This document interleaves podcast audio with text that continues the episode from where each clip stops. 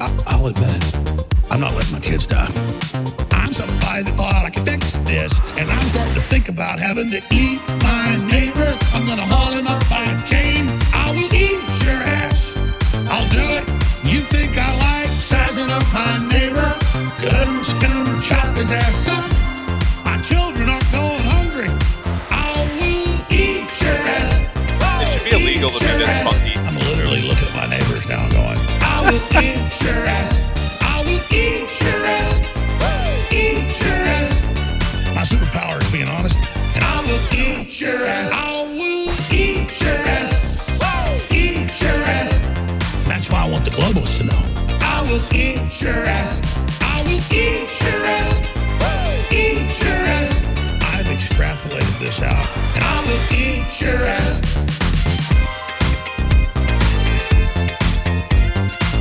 Thank you, the Gregory Brothers on YouTube, for that song. Beautiful, beautiful. Making sense out of nonsense, finding reason in the unreasonable. This is Okay, Hear Me Out. I'm Josh, and I'm joined this evening by panelists Aaron and Bob. How you two doing? Panelists? Analysts? Are you out of your fucking mind? Panelists? What do we call it? I'm practically the main character. I just assume that you guys are like my sidekicks, and we're like a three-man Batman and Robin. I have two Robins, and I think is that not how you guys view this? Am I just a panelist in your mind, Josh? No, that's how I view it, too. Just like, I introduce you first. Hello, I'm joined this evening by Aaron, and I am co-host co-host Josh. I already bullied him into calling me Batman, by the way. How good is that? 2 seconds into our 7th episode, and I already bullied him into me being Batman. Hey, Bob, all right, Josh. Bob Robin, okay, you get to be one of the inferior Robins. All right, so Josh, you are the young person of the group. How old are you again? 24. 95. Yes. Fucking Zoomer. I know. I was like still being potty trained when I was 24. Proud millennial. What? Proud millennial. Oh, just how useless I was at 24 was incredible. But I wanted to ask you, because you haven't been around for, that many world events and stuff. Like, you weren't even like, God, you're barely alive for 9/11. You don't remember any of this kind of stuff. So I just want to ask you a quick question. Would you consider yourself a science denier? No, I do science for my job. I I'm an engineer. I do physics stuff. Perfect. So like generally, a scientist or a doctor tells you something, then you kind of, why would they lie? They're just doing their job the best they can. Sure, yeah. Well, today we're going to turn you into a science denier because we're going to go through the history of some of scientists' greatest predictions that were all mainstream, by the way. And if you, maybe questioned where they were going with some of their predictions, people would scream at you like banshees and tell you that you were a science denier and you don't know what you're talking about. You don't have a PhD. Why would they lie about that? You're crazy. You're a conspiracy theorist. When you say mainstream, what do you mean by that? Do you mean that like NBC was reporting on it, and Housewives were talking about it, or like in the science community, this was what everyone was writing articles about, writing papers about? Both. It has to meet probably both of those criteria. Scientists are writing about it. There's a bunch of like academic journals posting, like publishing articles regarding these findings, and then also all the Karens of the world all believe it. So that if you say, that sounds like bullshit, then they scream at you and tell you how stupid you are and you don't believe in science. Well, good thing the first time that any of this happened was with the coronavirus event, right? Yeah. Like, it was only now that people started becoming hysterical about science deniers and masks and all that. We all believe in the coronavirus. I mean, come on. Obviously. Guys in lab coats told me. So, no reason, nothing to see here. A non-science denier. So, more importantly, Dr. Bill Gates told us. Yeah. Most importantly. Dr. Bill and Pope Fauci. There we go. So, back in 1970, we're going to go back 50 years. I don't want to go back before that. Anything before 1970, basically the Stone Age. So, people were just like living in caves and didn't know anything before 1970. So we'll only go back 50 years. Blockbuster film, so sure. Yeah. Are you saying all boomers were a mistake? Obviously. So our first topic here is we're going to, as we go through the history of science and all of its wisdom that it has brought us, its eternal wisdom. Have you heard about the coming ice age? Like, they're coming out with a new Ice Age movie? Like with the oh my god! Stuff? A 24-year-old would think of Ice Age movie. Well, here I've got. Okay, yeah, to read you. Sorry, coming Ice Age. Go on. I need some. Need some context. Yeah, we'll read you a little article here. This is the Boston Globe. You know, noted conspiracy theorist journal that just pops out. It's basically like the Inquirer. The Boston Globe. Oh, so Thursday, April 16th, 1970. Scientists predicts a new ice age by the 21st century. Air pollution may 21st century now. Yeah, exactly. Oh, dude, everything here is something that's predicted to kill us all. Sound familiar? Kill us all in the very near future, and has already come to pass. So, air pollution may obliterate the sun and cause a new ice age in the first third of the next century. We're still in the first third. There's still time. Still 13 years. Okay. So yes, so the first clip I want to share is here's Leonard Nimoy, Spock wouldn't lie to us. He's going to tell us about the Ice Age scare on his really fun little show that he had back in the 70s on the History Channel. Oh, I've heard of clips of that. Yeah. Okay. So yeah, let's listen to Leonard Nimoy talk to us about the Ice Age that totally happened. The data shows that average temperatures in the Arctic have fallen dramatically over the last 30 years. 30 years? In most locations, the drop has been about 2 degrees centigrade. At that rate, the descent to Ice Age temperatures could take less than 200 years. It is not only the lonely Arctic that has cooled. The whole northern hemisphere is growing steadily colder. Oh, my stars. There is little doubt that someday the ice will return. At least 8 times in the past million years, it has advanced and retreated with clockwork regularity. If we are unprepared for the next advance, the result could be hunger and death on a scale unprecedented in all of history.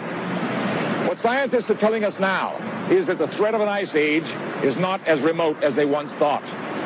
During the lifetime of our grandchildren, Arctic cold and perpetual snow could turn most of the inhabitable portions of our planet into a polar desert. Oh, no. So I know you're young, so you don't remember the ice age that happened. But, yeah. Is this before or after 9/11? Obviously. So, oh, my God. That was the first way the terrorists tried to win, was with an ice age. I like, he qualified that with, the ice has, come and gone 8 times in the past 8 or 1 million years, and I'm like, man, that's a big cycle. And I was like, where are we on that million year cycle? You know what I mean? Like, we only have recorded human history for 7,000 years, so we have to do all of recorded human history 20 times over to hit on average one ice age. Well, yeah, one ice age cycle. So we're at 5. We're at the 5% mark for an ice age cycle, as far as the earliest cave paintings we've ever seen. Okay. So they paid an actor to say something about some scientific report, some journal about ice ages. Now that's coming up in the earlier than we think, the next 100, 200 years. Well, no, for our grandchildren, our grandchildren, that was in the 80s, so shit, we're hitting those grandchildren are gonna see we're the grandchildren he's talking about. That's us. Josh, what would you say to the skeptic mind, an argument for just because they said back then that there was an imminent ice age coming back in the 70s, that doesn't mean that global warming isn't going to happen now in the future with the current data that we have? It's evidence that climatology is still a growing science. If you look back at the 70s and 80s in the, say, psychology or something, it's still a growing science. Then they didn't necessarily have the same application of the scientific method, understanding of the biological side of it down, et cetera, et cetera. And now we, you can look at climate change and or climatology and look at understanding variables, understanding what goes into it, and they might have just misinterpreted the data, something like that, or taken the wrong data. It's growing science. Totally understandable. I mean, obviously they got it wrong. The opposite is happening. We're definitely going to global warming, which we'll get into later because I don't want you to turn into a scientist. Wait, what? Well, we'll be getting into global warming later because, both are totally real in science. You do not deny science. Science with a capital S. Of course the not. Religious kind. Science as a religion, where if you go against the doctrine, you get yelled at by 18-year-old girls who, I fucking love science. All praise Dr. Bill and Pope Fauci. Yeah, exactly. It'll lead us into a new age of reason and logic. Yes, go on. Well, let's read. And quarantine. We have Dr. Rasool of the National Aeronautics and Space Administration. Familiar? NASA scientist? Yeah. In the next 50 years, the fine dust man constantly puts into the atmosphere by fossil fuel burning could screen out so much sunlight that the average temperature could drop by 6 degrees. If sustained over several years, 5 to 10, he estimated, such a temperature decrease could be sufficient to trigger an ice age. Wait, weren't there some articles recently about some of the sun blocked out, taking a break? How? What was the premise behind those? So was this article also 1970? The statement. Oh, for the NASA one. Yeah. That was 1973. I mean, still right about 50 years. No, 1971. Sorry. July. Okay, so it's right about 50 years from then. Yes. This is the article that Josh was just referencing on May 14th, 2020. There was scientists came out saying that our sun has gone into a lockdown, which could cause freezing weather, earthquakes, and famine. Scientists say the sun is currently in a period of solar minimum, meaning activity on the surface has fallen dramatically. So this is what they're talking about, solar radiation coming off the sun, and solar flares and stuff like that have gone down. Well, then we shouldn't hear about any more global warming. Global warming ended by the sun being in a lockdown. Right? Okay. Or am I just not sciencey enough to understand how that? When is the sun allowed to go to work? Who's the sun's governor? Who's the De Blasio blazing sun? I don't know. The county sheriff that's regulating the sun's lockdown notice? Yeah, exactly. Well, here, they probably didn't have enough data to know in 1971 when the NASA scientist said it, but in 1974.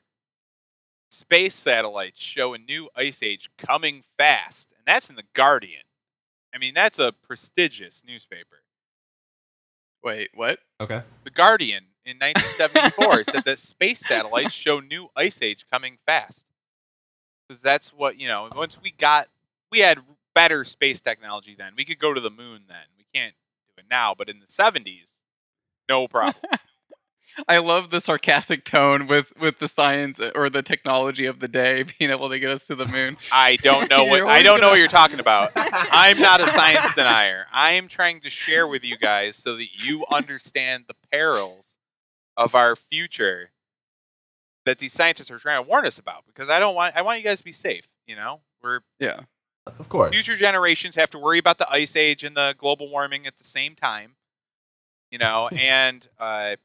and viruses, we're all gonna be dead, and probably there's a vaccine that can fix it. Probably just need to vaccinate the sun, and then it can get back up to temp like it's supposed to be. Perfect. Yeah. So effectively, over the course of 4 or 5 years, more and more surmounting evidence supporting the theory that an ice age is coming within the next century or so. Am I hearing this correctly? Yes, and then so that we know that it's not just NASA, not just some random scientist. Let's go to Brown University, a published paper by Brown University, and this is December 3rd, 1972. The main conclusion of meeting was that a global deterioration of climate by order of magnitude larger than any hitherto experienced by civilized mankind is a very real possibility and indeed may be due very soon. The cooling has natural cause and falls within the rank of processes which produced the last ice age. This is a surprising result based largely on recent studies of deep sea sediments. So, people at Brown University looked at some rocks in the ocean and decided that an ice age was coming. Well, Aaron, I think you're overreacting to some of this, or overstating some of this, Aaron. Because all of this is qualified with this could cause it, or it's a real possibility, or evidence suggests that, etc. So it's that's all legalese, so you don't get sued for. You can't just say it's going to happen, or else you could be liable for somebody making a bad decision on it. Exactly. You don't hear the COVID-19 model that predicted 2.2 million dead. It wasn't saying 2.2 million will die. They're saying most likely or will, or, you know, so the same legalese language that they're using here. I mean, that's the point in all of this. They never specifically say, because they can't ever predict these things accurately, which is the cornerstone of science. You have to be able to reproduce these results over and over again, right? Well, Bob, this was a. If you can't predict anything, it's not science. That model for COVID-19 estimates was based on a model based with untested, unchecked code, and that was not repeatable. They showed you throw in the same inputs, you don't get the same outputs out, etc. So that's not science, but it doesn't stop the news outlets from reporting it. Yeah, no, but I'm saying for this whole possible ice age scenario, this is deep sea sediment. That's very different from a computer model with untested code, right? That's more scientific. No, it's actually way dumber. It's even dumber. It's even dumber than a computer model that you can just program to say whatever you want it to say. That's my favorite part about a computer model. It's computer model based on what parameters? You get to set the parameters. It will say... They set 1,000 parameters to it, so that's something ridiculous. But, okay, so with a deep sea sediment, do they explain how that can suggest a coming ice age? I know, you can look at the history of ice ages and whatnot, looking at sediment geological history and whatnot, but, predicting stuff or seeing growing trends, is that something you can find or Josh, evidence of in deep sea sediment? Gosh, you're asking a question that has a logical progression in wondering why they suggested something. So I'm going to answer you like a normal Karen would at any other time in history whenever a scientist in a lab coat says something from an Ivy League school. Josh, you don't have a fucking PhD. You don't actually understand. I think they know what they're talking about. There. Is that satisfactory to your inquiry? Is it okay if I were to just punch you in the face right now? Is that a normal feeling? I feel like it's violent urges surging to the top. It's what the fuck's wrong with you? Goddamn! Sorry, honestly, that's the most serial killers coming out. So. Okay, so my pursuit of knowledge has been halted in its tracks. What's the next evidence of the ice age that you have? Actually, we're gonna move on from ice age because that's early 70s. That already happened. That's 70s science. I mean, 50 years ago. We were basically still primates at that point. So let's move on. Climatology is still a growing science. Okay. We landed on the moon in 1968, right? Totally real and definitely happened. Yeah. All right. Next we landed on the moon in 1968, right? To give some perspective. 69. Okay. 69 to 72. But we destroyed that technology. Don't worry about that. Guys, this is moon landing science. Yeah. So it's the most advanced science in human history. See, back then we used things really advanced technology that we can't recreate anymore, like a sextant, like a pirate, in a pirate ship. We used a sextant to make all of our mid-course adjustments because we were so advanced in the 70s and the 60s. And then they tried to switch it over to digital, and it ruined everything. I know, and now we can't recreate it. We had a computer with 10 buttons and no screen that helped us get there. So don't worry about the moon landing. That's beyond anything that we could ever understand, and we happened to accidentally lose all of the tapes, and definitely can't recreate anything. Aaron, this isn't about the moon. This is about the Earth. This is about the future of the Earth and its temperatures. So what came after these predictions of global cooling? Well, sadly, as the LA Times wrote, future of humanity, we were already too late. Already too late. Dire famine forecast by 75. It is already too late. Famine? Yeah, don't you remember the famine of 75? Didn't you hear the Eat Your Neighbor clip at the beginning of the show? That's the context for that, right? It's okay. Famine right now? Josh wasn't alive yet, so I'm going to read him, what happened at the famine of 75 that we've all heard of, except for Zoomers, Fucking, they don't know their history. That damn public education that they're giving Zoomers these days. They don't learn about anything. I went to private really Catholic happened. Education my whole life, and I still didn't learn any history. So sorry, go on, Aaron. So in the LA Times, it is already too late for the world to avoid a long period of famine. A Stanford University biologist said Thursday. Paul Ehrlich said, and we'll learn about this guy in a second. Paul Ehrlich said. The time of famines is upon us and will be at its worst and most disastrous by 1975. He said the population of the United States is already too big. The birth control may have to be accomplished by making it involuntary and by putting sterilizing agents into staple foods and drinking water, and that the Roman Catholic Church should be pressured into going along with routine measures of population control. Hey, oh my God! What the fuck? This sounds a lot like another historical figure that we may be familiar with. What the fuck is this guy? Where did this guy come from? He came from Stanford. Well, he was brought here by God to save us from the famine, that the dire famine forecast by 1975 that we were already too late for. I don't know if you guys are. Did you not pass history class?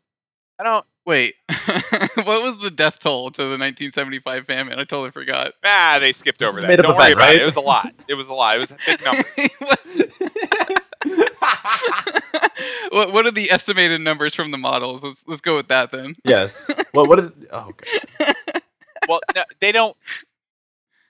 Bob, they don't worry about things like specific models or having to prove anything that they said.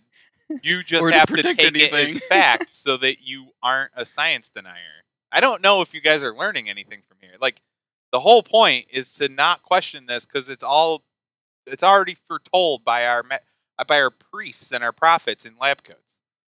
So, okay, excuse me, Professor Aaron. I'm sorry for questioning your authority and for interrupting you so many times. Please explain to me more about the famine of 1975. Okay. It's a rookie mistake. Questions are not, tolerated.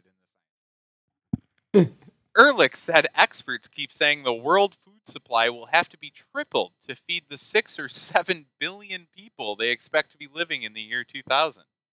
That may be possible theoretically, but it is clear that it is totally impossible in practice. So just so you guys know, it's impossible in practice to feed 6 or 7 billion people. And clearly that we've already seen in the year 2020 that having a population of 7 billion people is actually impossible. So, maybe they're inflating the numbers. Maybe we don't actually have 7 billion people on the earth. Maybe we only have like 5 billion. They're just, making up the numbers to make us. Are they juicing the numbers on the world population now too? Oh my God. So, to give a counterpoint to that, actually, I think GMOs actually saved our lives when it came to that. I don't actually know when GMOs started or like when they took effect and things like that. But typically when intellectuals like go about talking about these things and bringing these things up, they say that like, oh, well, that problem was solved by GMOs and the allowing crops to like, have better output and everything like that. I don't know if that actually came into effect in the timeline quickly enough, like because this was in the 1970. What, 1 or 2?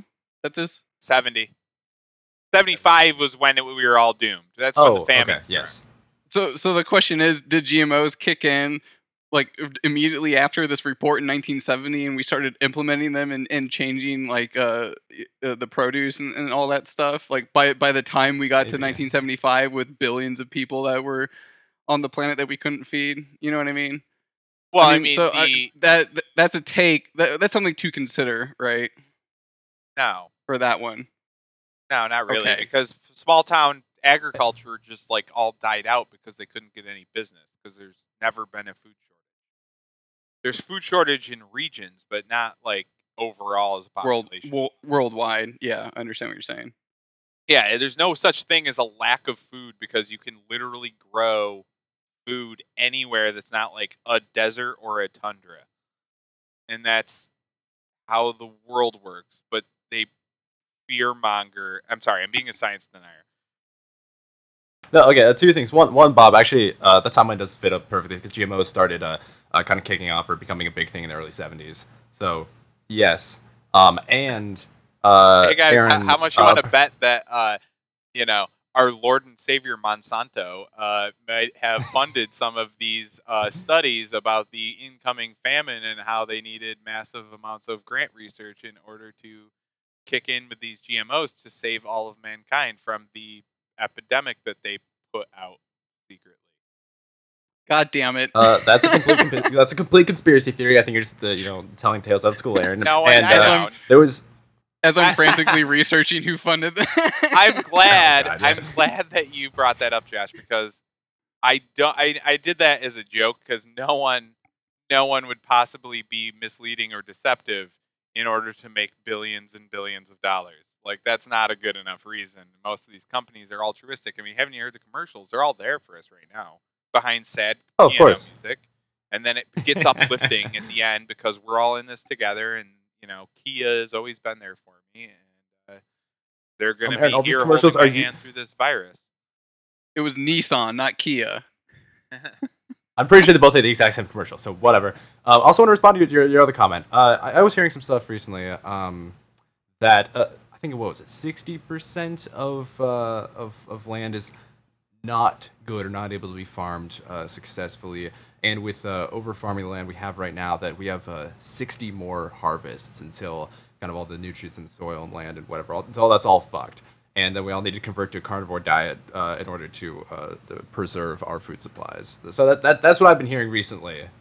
No, like legitimately, I can send you the podcast. It's actually really interesting. Do those people not realize that we invented crop rotation? Like, we apparently crop rotation is not implemented super well. Yeah. Apparently, fertilizer is only so effective, and crop rotation is not implemented super well in practice in the U.S. Or like they do a lot of repeat, whatever, something like that.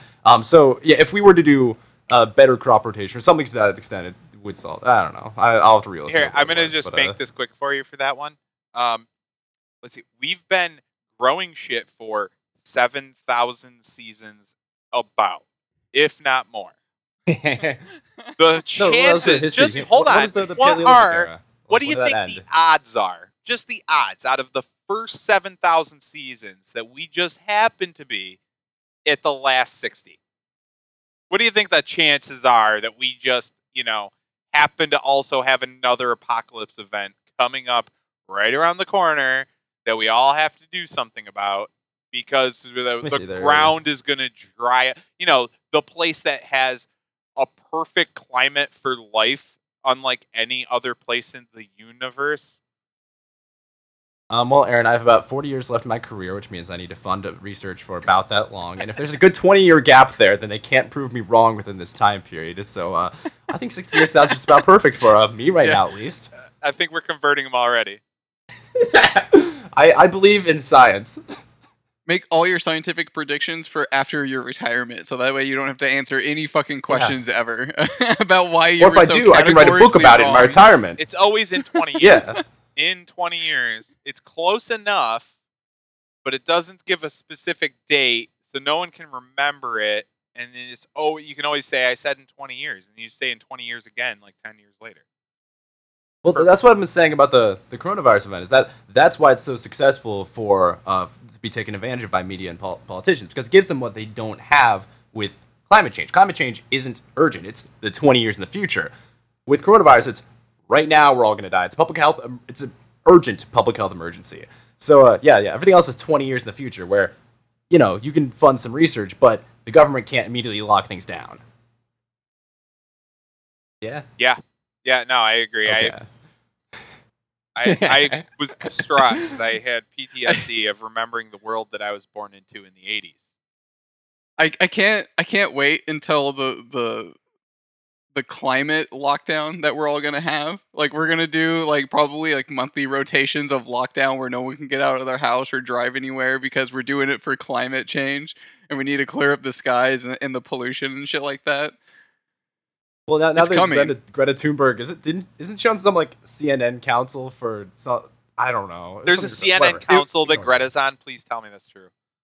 I think it was all about coronavirus, but yeah, she was a special guest on it. But please, God, tell me there's an actual committee that they needed an autistic 13-year-old for.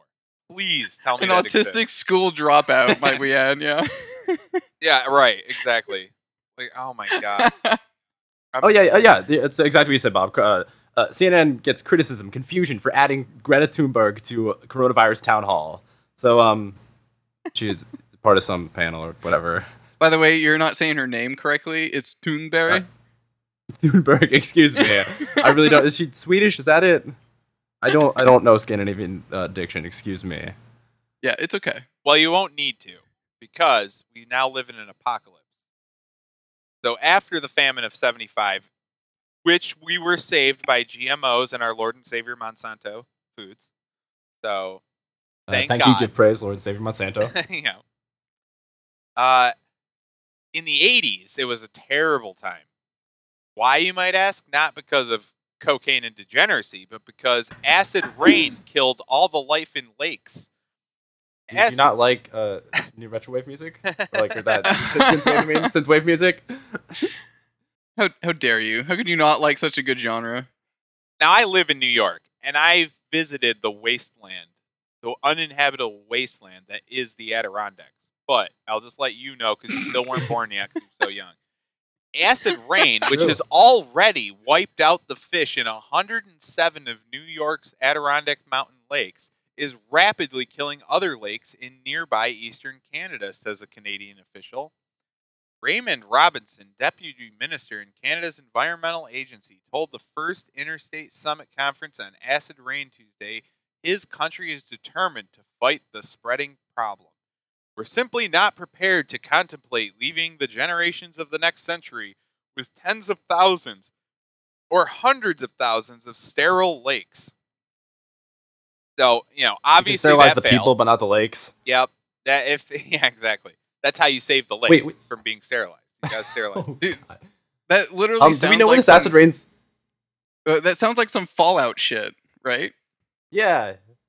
Yeah, do we know what's causing this acid rain? Was it something to do with manufacturing and air pollution? Or It was air pollution. Air pollution, yeah. Our buddy, Dr. Ehrlich, who wrote all that insane shit about how we have to force sterilization on the public because we can't possibly feed 6 billion people. That's, in practice, impossible.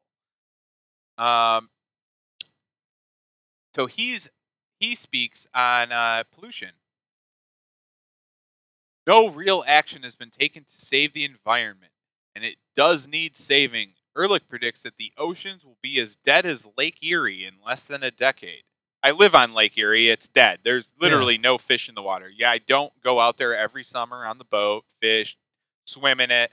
I can't do any of that because it's a dead lake. You know, the greatest source of fucking fresh water on the entire planet, that's dead. Yeah, really. We ruined that. So now that you know this, don't come to Buffalo because it's a horrible place with only the greatest source of fresh water on the entire planet. That's toast. This is just the most beautiful amount of sarcasm, by the way. Yeah. I feel like you're laying on a little thick. I believe listeners should know that there are, in fact, fish in Lake Erie. I just would like listeners to know that I respect your intelligence more than Josh does. He thinks you're mouth-breathing retards. And although he's probably right for most of you, I have more faith in you because I'm an eternal optimist. It's hard to keep straight sometimes which direction the sarcasm's pointing. It's okay, Josh. It's not your fault because you were born shortly after this, and as he predicted, the DDT in our fatty tissues has reached levels high enough to cause brain damage and cirrhosis of the liver. Vegetable seed oils. That explains vegetable seed oils that cause that. It's not the fact that you down a 12-pack every day, Bob. It's the DDT in your fatty tissue that's causing brain damage and cirrhosis. Remind me what DDT is. Josh, what are you, a scientist? We don't. Oh, excuse me. I don't mean to be questioning. We don't answer his questions. Go on, Professor. All you need to know is that America will be subject to water rationing by 1974 and food rationing by 1980. You guys remember the water lines and the food lines in the 70s and 80s. I'm pretty sure I saw it in the movie, right? Wait, Aaron, weren't you just telling us earlier that you formerly had a roommate who was terrified of water shortages? Yes. I had this hippie roommate. There's this great Jonathan Katz bit about his hippie roommate that played the didgeridoo, and so he called her Juggle Sticks, and that's what we aptly named her because she was a dumb hippie. And she would yell at me for like taking too long of a shower, or like she was one of those people that wouldn't flush pee, and so your entire bathroom just smelled like piss because she wanted to conserve the water. Oh, dude, it was disgusting. So she wouldn't flush her pees. That was horrifying. And it was because she thought that there was a water shortage, even though we live on the Great Lakes, because she saw it. And I quote, "Well, that's what I heard on Twitter," which I had to inform her that's all San Francisco and LA retards. And there's no such thing as a water shortage if you live in fucking Western New York. Like, I don't know what I think these people literally think that if you flush the toilet, the water teleports away from, like, to another plane of existence, like to pet goldfish heaven, where, like, all of your, like, it's just gone from the planet forever. Like, they don't realize we live in an enclosed system and the water doesn't just disappear down a fucking vortex. Wait, but what about all the waste of astronauts and stuff that's just thrown out, or like on the ISS, all that waste is just thrown out in space? Yeah, that's true. That any ISS waste is actually up very quickly out of our enclosed system. That's truly the only wasted water on our planet. And with the ozone layers being depleted, I'm sure a bunch of the moisture in the atmosphere is just kind of escaping the Earth planet, right? Yeah. Funny you should say. Sorry, ozone. Because let's go back to the acid rain. Yeah, is there anything more with the acid rain? Well, no, just that it happened, totally, and we all knew it. Okay. They predicted it correctly, and that... Oh, wait. I actually have something on the acid rain, but let me pull it up here. Oh, yeah, go for it. Okay, so I finally found it here. In the 1980s, it was acid rain's turn to be the source of apocalyptic forecasts. In the case, it was nature in the form of the forests and the lakes that would bear the brunt of human population. The issue caught fire in Germany, where a cover story from a news magazine, Der Spiegel, in November of 1981 screamed, "The forest dies!" in all caps. Not to be outdone, Stern Magazine declared that a third of Germany's forests were already dead or dying. With the scientists further saying they cannot be saved. The forests and the lakes are dying already. The damage may be irreversible. From that's the acid rain allegation. Rain? Yeah. So that's horrible. What's are there Germany and all of their right natural? Of course not. Germany is now some giant desert metropolis or desert, natural desert. Great. Well, did you guys ever take a school trip? Have you ever gone to Europe, Josh? Yeah. I did a semester abroad in Scotland and traveled on mainland Europe a decent bit. Oh, you didn't travel to the wastelands of Germany? The Black Forest. That's why they call it the Black Forest, because it just got melted with acid rain. I was in Berlin my whole time there and asleep on the bus ride there. So I kind of missed the whole countryside of Germany. Okay, so the Black Forest is it's just the wasteland. Great. Yeah, these are all academic journals and shit too. This isn't just Mad Men predicting this. This was talked about on the news endlessly. Famine, acid rain, Ice Age. You know, it's the 70s. I know we were cavemen, but you know. So then we get to the 90s. I think we've gotten a bit more creative now. We have Iran and nuclear threats. That's a bit more exciting than a bit less easy to disprove than acid rain destroying all the forests in the next Actually, 5 years. We should learn. We should learn about acid rain directly from the news, who always reports facts. Everything we need to know. The mouthpiece of the academic, as they call the news. Sorry, go on with the 1990s. You were saying? No. Before the 90s, I almost skipped ahead. I'm sorry. Yes. We still didn't learn about our history right before still Bob before and I was born. Okay. Before when acid rain took the world. Yeah, we have an acid rain clip here, right? CBS. Oh. Yeah. CBS is going to tell us about acid rain. This is from 1983. Is this just like calming rain sounds to study to? Yeah, my God. Sorry, I started that prematurely. I'm going to roll this, though. Send these messages. In the news, lakes without life.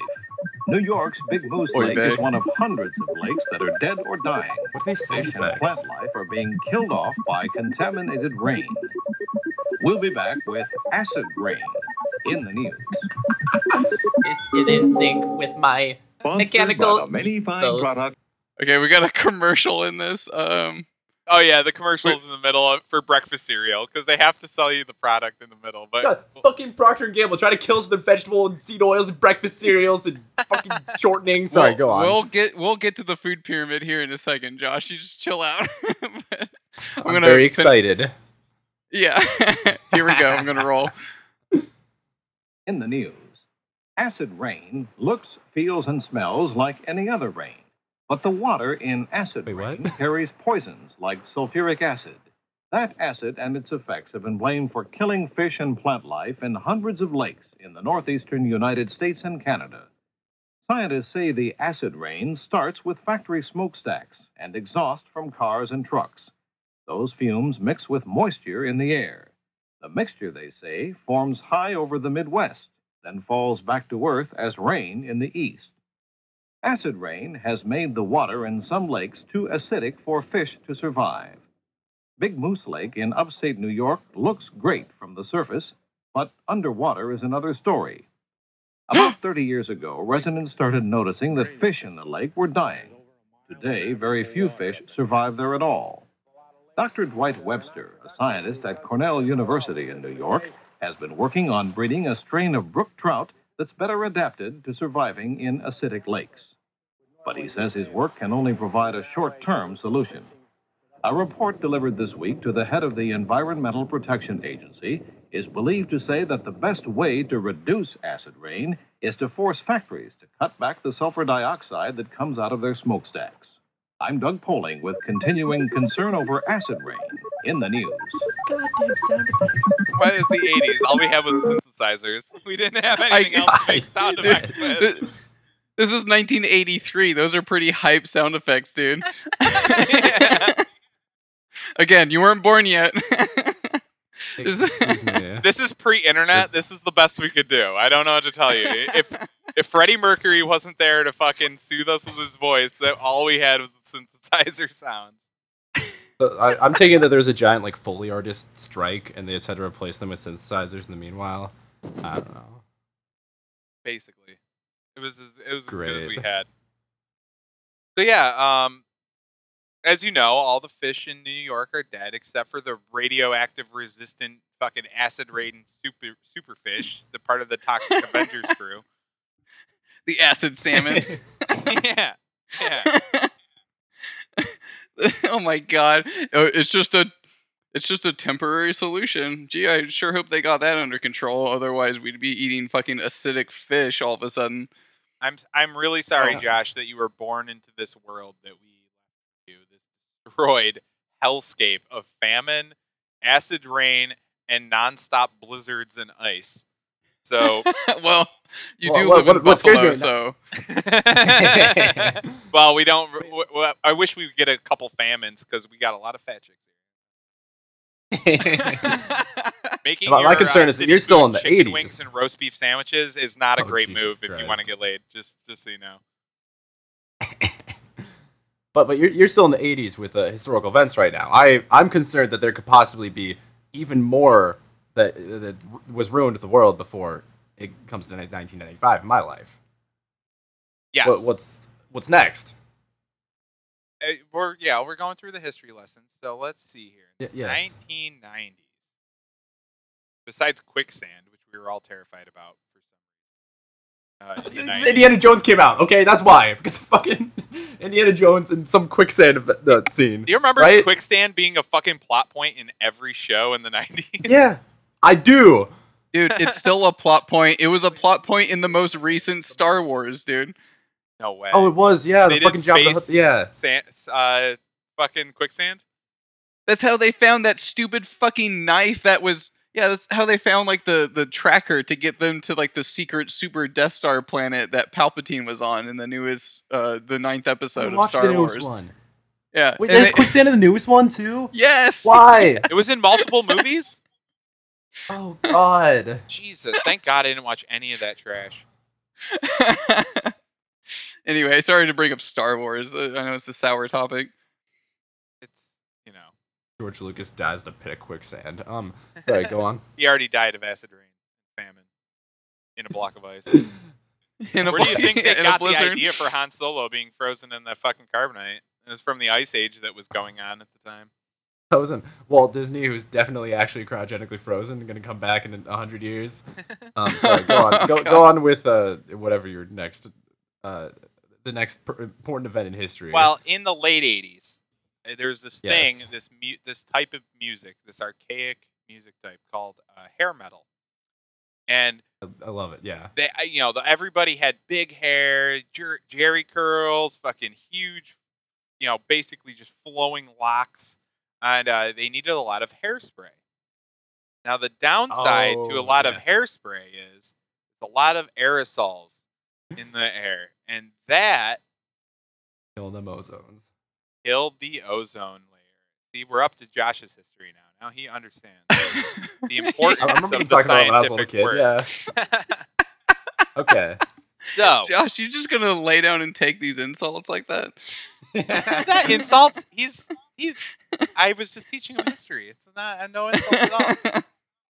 I'm trying to come into this with an open mind and an open heart. I don't know. So now, open mind. Let's. Put my inflection there. In the 90s, because of refrigerators, air conditioning, and hairspray, we created a hole in the ozone layer, which is a layer of O3 that shields our Earth. Now, where this hole was, not directly above the countries using the hairspray, directly over Antarctica. Didn't that heal recently? Like, come back or something? Yeah, I could have sworn I read an article that like the ozone layer that's about Antarctica. Yeah, they keep talking about it, because they have to pat themselves on the back because carbon tax and social distancing now is helping fully heal the ozone layer over Antarctica, a place that Google Maps doesn't even have a fucking picture of, but somehow we have heat images. The ISS doesn't go over it, but it has heat signatures over top of it to tell how much ozone there is. Got it. So just so you know, that's where our technology is at.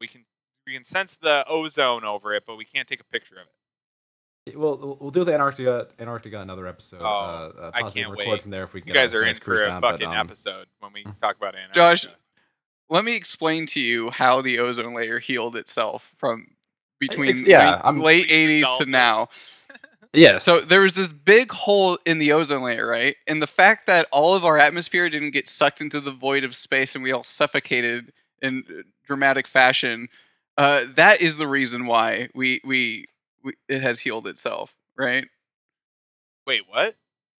Wait, sorry, can you repeat that? I'm sorry, if you're putting holes in the ozone layer, there's nothing that is what like protects us from like, outer space, right? The cold void. Yeah, gravity does. Gravity keeps all the air molecules down on the planet. So it protects us from, radiation and whatnot, or certain forms of radiation from the sun, I think, right? Certain forms of radiation? Wavelengths, I mean. Like some of the worst UV stuff, I think, right? Some of the more cancerous UV radiation is I'm not very familiar with like ozone layer stuff. I think that's one thing it's supposed to do, right? Well, if you believe... Saves you from skin cancer.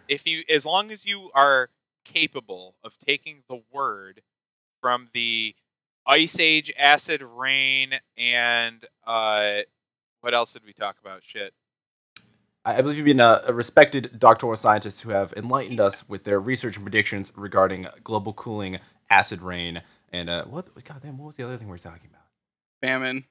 Quicksand? Famine, quicksand. I don't know. Sorry, I'm too hungry to. My brain's not working right because I'm starving to death because of the famine from 1975 that we haven't recovered from. We can only feed 6 billion people. Better be looking at your neighbor's ass. So. Those people, as long as you can take their word for it, that's exactly what the ozone does. That thing that you can't test or prove yourself, and you just have to kind of believe on faith that it exists. Okay, so sorry. So aerosols and refrigerants were killing the ozone. Yes. Over Antarctica. Yes. Does that make sense? Okay, and then we got a big whole global Me Too movement, and after telling its story of abuse, the Earth was able to regrow its atmospheric hymen, as it were. Thank God. Now we can. Okay, beautiful. Yes, that's exactly what happened in the 90s. So you were born under a irradiated, frozen, acid rain, starved planet because of the radiation from the hole over Antarctica, and that's what you were born into. And then now you'll remember this. Sounds right. Because right after that, that's where we get Al Gore, the hero. Al Gore. Fuck Al Gore. Sorry. Warns us that polar ice may be gone forever and that global warming is come to take us all. We've gone past the ice age now. We're now past the ice age. And this is a consensus, guys. So I don't want to hear any naysaying. The scientific community has come to a consensus because science is up to a vote and not about objective reality. It's just about what the consensus is. Aaron, you just don't live in Florida. You don't understand that water levels are rising. Homes are disappearing. You don't live in Jamestown in Virginia. The original settlement, it is underwater right now. If you go there, not the tourism place. If you go there, right, the original settlement, it is underwater right now. Sorry. I know. Miami Beach consensus? Is basically the new Atlantis.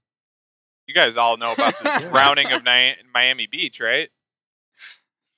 I mean, it was supposed to happen by now, right? By 2020, it was supposed to be underwater.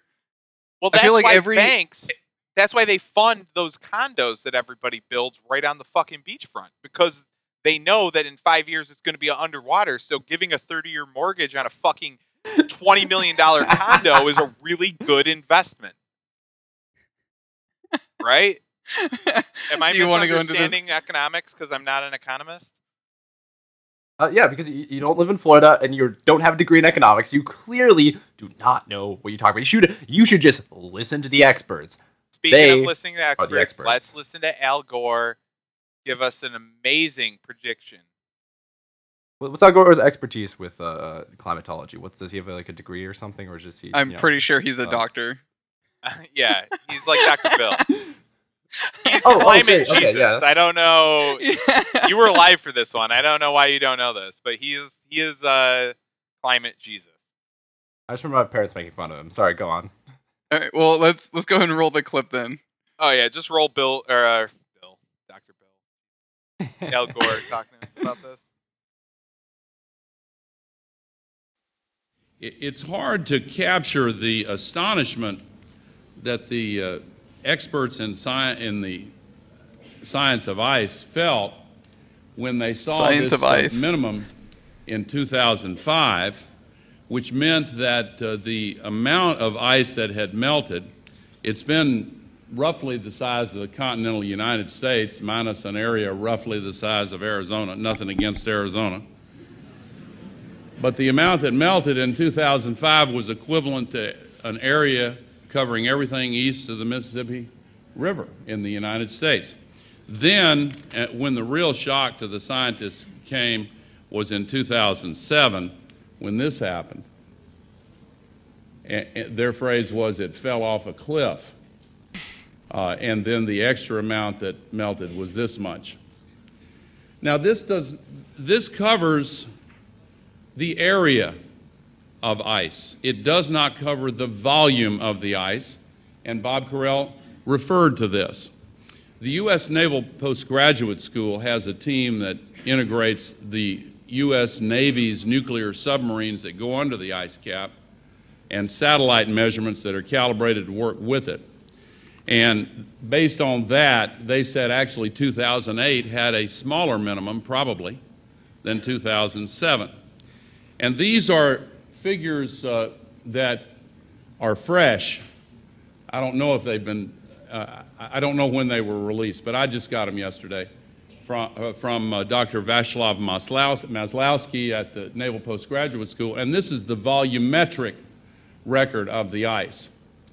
And some of the models suggest to Dr. Maslowski that there is a 75% chance that the entire North Polar ice cap during some of the summer months could be completely ice-free within the next 5 to 7 years. And Bob used a figure of 2030.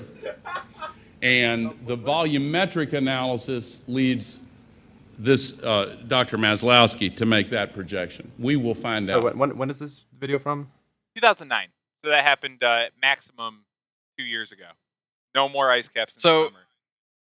That maximum 4 years. So, didn't he say 5 to 7 years? Yeah. He said 5 to 7 years, 75% will have disappeared. Right. Yeah. So 4 years ago, we should have lost a total of 75% of the ice cap volume. No. 75% chance that during summer we'd have zero ice caps. Yes. Okay. Two things about that. Firstly, I will say the guy I know who talks the most about climate change and what a problem it is a coworker of mine who's retired Navy. So just with all that Navy stuff, that's what immediately comes to mind. And what's the other thing? Whatever. Sorry. So what were you two saying? You constantly tell that guy he's a guard because you should. Oh God, I I'm a polite skeptic. Let's say that. You are polite. You're way too polite. You're actually insane. It honestly makes me feel bad about myself. This thing called millennial non-confrontation. Where we have social anxiety about talking straightforward to anyone. Yeah. Yeah, that's because you're all cucks. Wait, are you technically a millennial at 24? I'm on the lower end, but I like culture-wise and life experience-wise, I relate a bunch more to millennials and Zoomers. Like someone 10 years older than me, I relate to like culture and experience-wise so much more than someone 2 years younger than me. It's weird. I'm like the oldest millennial, and you're like the youngest millennial. That's literally where we're at. I think we will continue to refer to you as a Zoomer, though. Yeah, you are a Zoomer. Okay, fine. I don't even know what you're talking about. Definitely a Zoomer. You can't have a show. It's funnier that way, Josh. Fucking disgusting. I know that. Okay. Can you think of anything more useless than a podcast with three millennials fucking just listening to themselves talk? Jesus Christ. A podcast with three boomers. Let's all give ourselves a pat on the back. So let's 3D print some participation trophies for ourselves. Good call. A podcast with three boomers would be fucking insufferable. Oh, God. Let's get Mark Levin, Sean Hannity, and Rush Limbaugh to make a podcast together. Okay, wait, I changed my mind. I want that to happen immediately. A podcast with three boomers sounds incredible. Oh, God. People keep telling me bullets aren't edible, but I think I'll find out once they do that. Well, they have to be because we're in the middle of a famine. Yeah, of course. Okay, so we just heard a clip from Al Gore. Al Gore, recipient of a Nobel Peace Prize, recipient of a Primetime Emmy Award, recipient of an Academy Award for Best Documentary for An Inconvenient Truth. This man has credentials. Oh, of course. He's well regarded. And everyone knows that the Earth heated up and now our planet, our Mother Earth, is destroyed from global warming. That's what I was thinking of. Well, and the biggest predictor, and as you all know, the oceans have swelled up to take over most of the East Coast. So I'm sorry, your beloved home has been mostly washed away by the oceans rising. Well, that was the movie Day After Tomorrow. Is that what it's called? It's effectively that, right? Yes. That's what happened in the last, 10 years? Yes, that is where we're at. If you follow mainstream. If you're a science denier, you might not believe that. But if you aren't a science denier, then you realize that we had an ice age, an acid rainstorm that killed all life in lakes and forests. We had a famine. Don't forget about that. And then we destroyed the ozone layer, bringing on a period of global warming that melted all of the ice caps, and now we're all underwater. Well, just wait. In 5 years, it's going to be really bad. Yeah. So just so you know. Your children's children. Think about them. Really funny thing about the stupid global warming. We have a Glacier National Park, and it had these signs up that Glacier's said... gone, right? What's that? Oh, yeah. Well, it had signs gone, up right? This is like a... by the year 2020, yeah. Unfortunately, by the year 2020, these glaciers will be no more because of man-made climate change. And they had to remove them all, and instead of having the dignity to just be like, we were wrong, they just now replace them with, someday soon, these glaciers will be gone. Oh, that's great. Oh, yeah. Just look up the Glacier National Park sign removal. It's the funniest shit you'll ever look at in your entire life. God, I love it. Can we go there and film a video that's flat earth quality and that type of conspiracy, but just film this glacier. There was a sign here 5 years ago. It was going to be gone by 2020. It's 2020 now, and it's still here. They replaced the sign. It's a big cover-up. What do you mean by flat Earth quality? What are you trying to imply there? I mean, you mean super high quality? I meant with a high scientific rigor and very, very. It's not an entertainment piece. It's not a drama piece. It is science. Sorry, go on. The quality of a homemade space rocket that you kill yourself. That's what I meant. Yes, that's exactly what I meant. Very, very homemade and very manic. How about that? Now, Josh, if you are one of the lucky ones, if you're one of the 1%ers that does happen to have a food, I have neighbors, sure, yeah. Science has developed a perfect nutrition plan. Now, this carnivore diet, right? Yeah. Yeah, exactly. Except this one's more perfecter. This is the food pyramid. The food pyramid was on the back of every cereal box. Oh, yeah, no, I grew up with the food pyramid. Yep, promoted in all schools. And so here, now science has perfected this, and I'm not a science denier, so this is what I try to live by every day, which might be why I'm 350 pounds and have diabetes. But probably not, because I'm eating so healthy. So every day I have 6 to 11 servings of mostly bread and pasta. Then, once I've really energized myself with all that pasta and bread, I move on to a shit ton of fruit, just in case I haven't had enough sugar yet. Enough sugar, yeah. Maybe some vegetables if I'm feeling like it, if I like them, no one needs them really that bad. They're putting it on there to posture, but 3 to 5 servings of vegetable. Don't go overboard. Barely any meat. Don't worry about meat, but any protein, honestly, in general, not a slight amount. Definitely get your little bit of dairy in with all that bread because we've got to sell breakfast cereal because that's really good for you, apparently. And Jesus Christ. And then also make sure that sweets are part of your diet, but are used sparingly.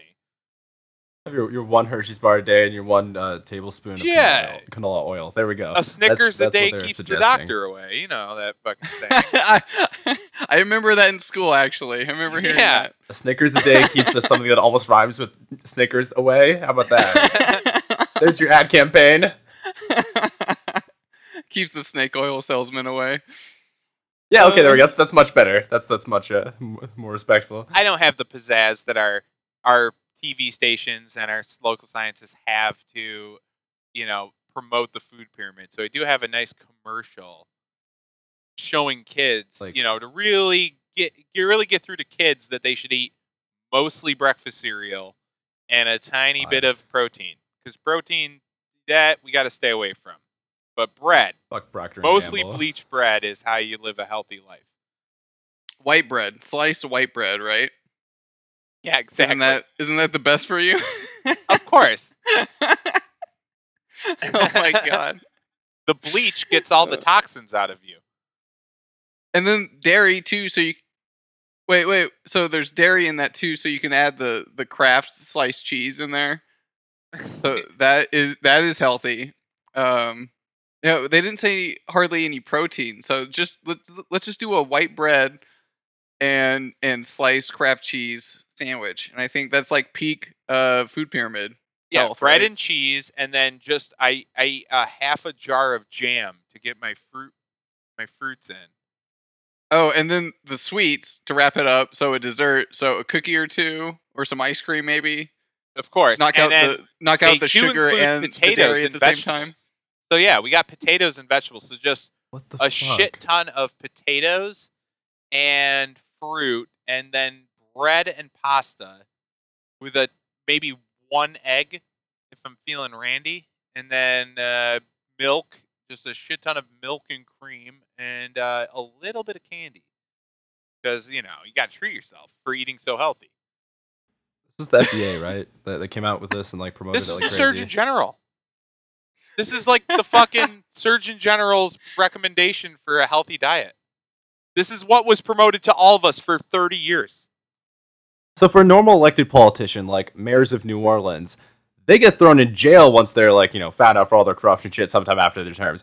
The Surgeon General, that's an appointed position, right? Yeah. Yeah, right. It's not elected. Yeah, it's not an elected position. Thing. You listen to this. Yeah, zero accountability. After this asshole tried to kill America for the 20 years or 10 to 20 years that this was the primary reference, the pop culture popular reference for what is a diet in America, trying to kill everyone, zero consequences. Yeah, I mean, basically the entire thing is an ad for breakfast cereal companies. It's fucking insane. Fucking Procter and Gamble. And it was put in front of us by the Surgeon General to promote breakfast cereals as the model, the peak model of fucking health. Like, it's insane. This shit was taught in schools, by the way. Fucking everywhere. Yeah, no, I remember. It was taught when I was a kid in school. Yeah.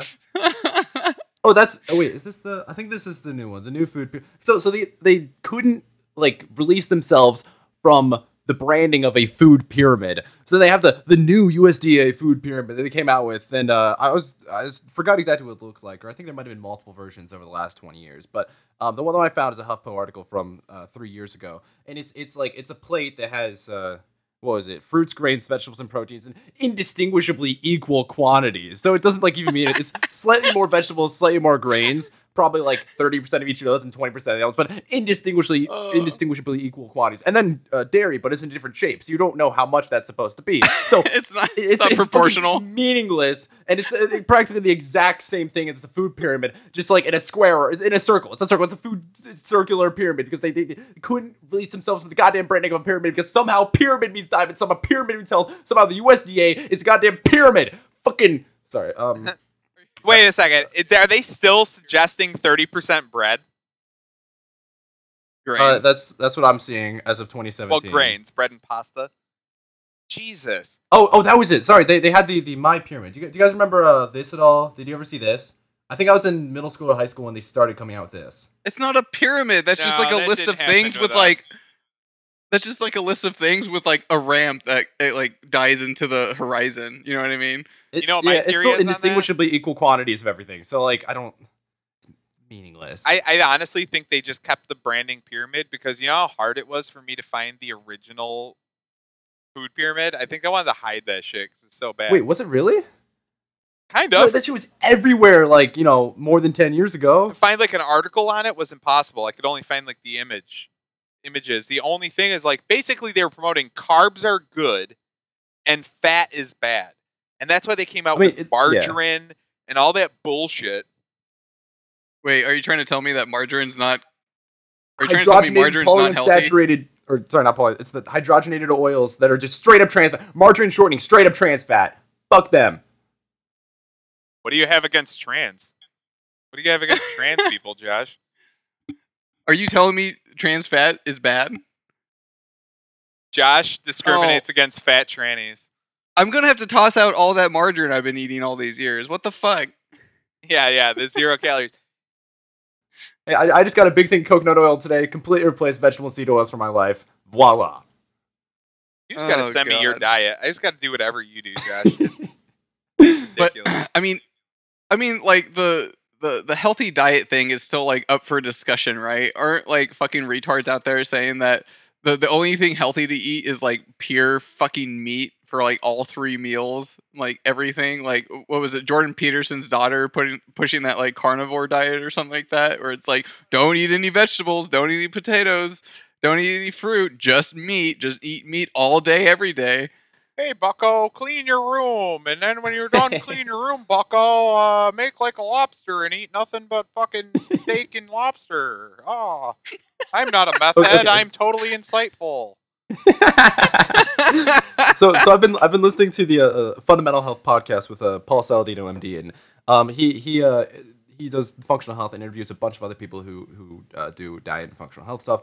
And he is a big advocate and does the carnivore diet himself. And effectively, the premise of the carnivore diet is that it's twofold.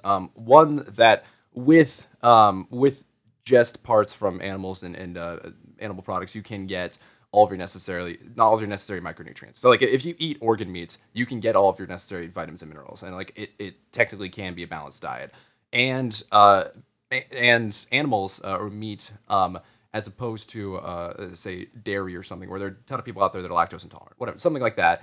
Meat, it's a lot more likely that it will lead to inflammatory stuff such as autoimmune conditions, which is why Jordan Peterson and his daughter had gone on it because of autoimmune issues, and that was cleared up, and for apparently a lot of people that is the case.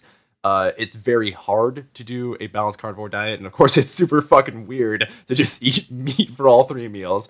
But the consensus that I'm hearing out there is that the ancestral diets, such as paleo, are the general or on average healthiest. Yeah, I'm down with the paleo diet. I think that's about right. Yeah, the hunter-gatherer type of diet. Eat real foods, not processed foods. That's the premise right there. That's and mostly like.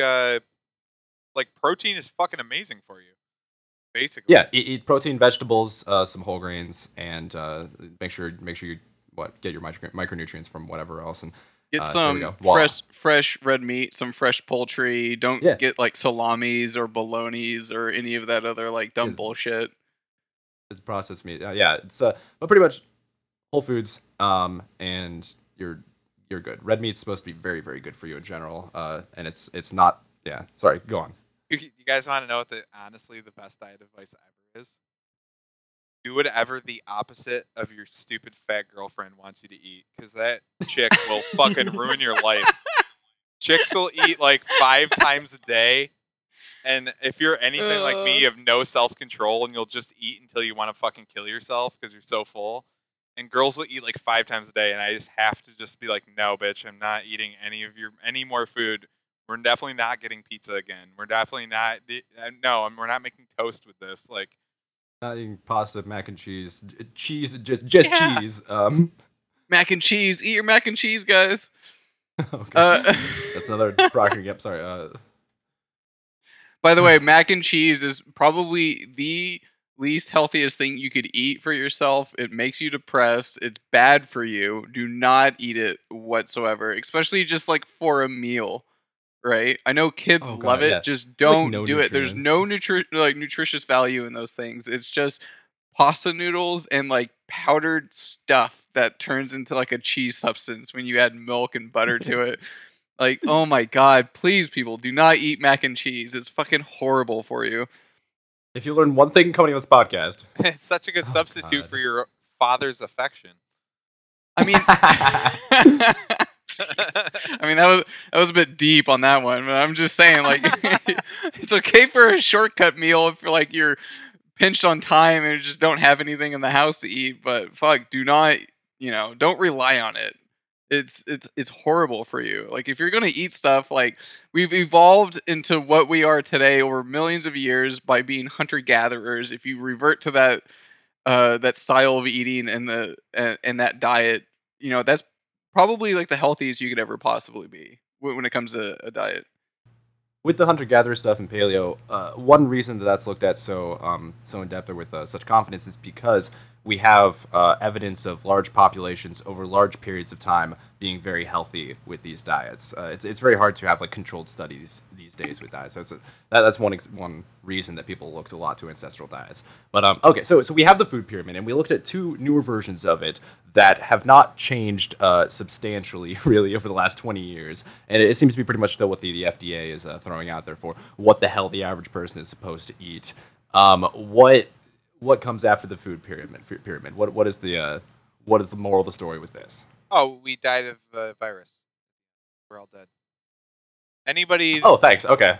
Yeah, that's the end of our story. I mean, if you don't want to be a science denier, and I'm not, I wouldn't dare to, you know, pretend that I know what I'm talking about in any regard at all. But, you know, I am the descendant of people who survived the ice age famine with the acid rain that then superheated the world. And then when we came out of it, ate nothing but bread and a little bit of sugar and fruit. You know, I try to avoid eggs as much as possible. Every organism on the goddamn planet eats them. But, you know, if you want to be healthy, don't touch an egg, for God's sakes, or any protein for that matter. And then we can live the perfect 2020 lifestyle that we have today if you survive coronavirus. Just give me some of my Huel or Soylent Green meal replacements. I'll live here in my little studio apartment pod, unable to go outside as my bubble boy sensibilities make me afraid of the virus.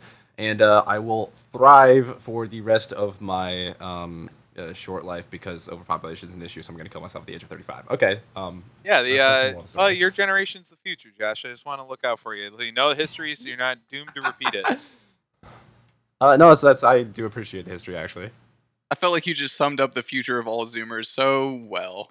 Oh, Jesus. So imagine kids, like, imagine these fucking high school, middle school kids, and grade school kids just, like, miss a whole, like, most, half a semester of school or more, and then some aren't going back to school in the fall because fuck, I don't know, and they're just gonna get screwed out of their minds for how to live a life and how to live outside and what's actually scary, what actual threats in the world are.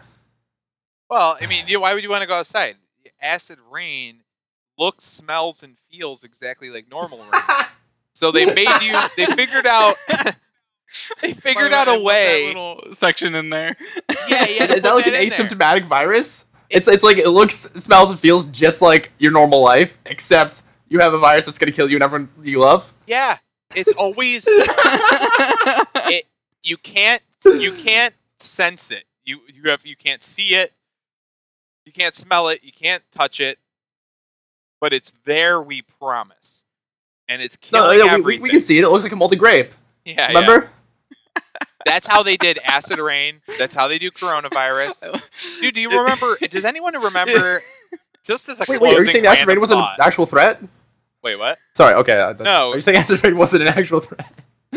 Okay, I think people get the point. Sorry, closing thought, Aaron. Do you guys, any of you remember radon gas? And they'd have radon gas detecting people that would come to your basement to try to see if you had radon gas, which was a colorless, odorless gas that could totally kill you.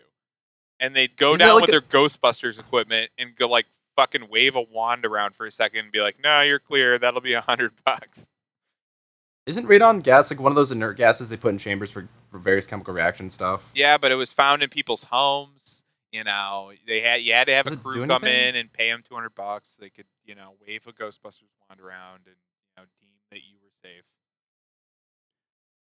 I think the only thing I know about radon was that, like, it was stuff that was, like, studied in, like, the very early nuclear physics, and I think it was actually used as, like, a health supplement back in, like, the early, like, 1900s and stuff like that. What? Yeah. Well, yeah, a lot of things where people were literally ingesting like radioactive materials back in like the 1930s because they had they thought some way that it gave you like some like medical benefits to it. Well, thank God we learned our lesson and that science has pretty much been fail-proof for the last 50 years, as we just discussed. Again, it's nutrition and climatology and whatever else are growing sciences. And by this point in 2020, we are an enlightened society who has, you know, a full grasp and understanding and, of course, full publication and media outlet for the truth of the sciences. And any closing thoughts from you two for our discussions here for the past doomsday events of the last 50 years? I just want to say that I'm sorry that we have doomed your generation, Josh, into this apocalyptic hellscape that we have created over the past 50 years with all of the ozone layer depleting and the ice age and all of these things accumulated. I just apologize. It weighs on my conscience every single day knowing that my kids' kids are just going to be irradiated mutants that won't have anything to eat and can barely survive. Apology accepted, I guess. My closing thought is, please, guys, in the future, look at any article that you see with like an ounce of skepticism, because as fun as it was being really sarcastic this whole episode, science is fake, isn't gay. And my advice coming out of this is don't eat mac and cheese, it's going to kill you, and fuck Procter and Gamble. Thank you for listening. This has been Okay, Hear Me Out. Good night.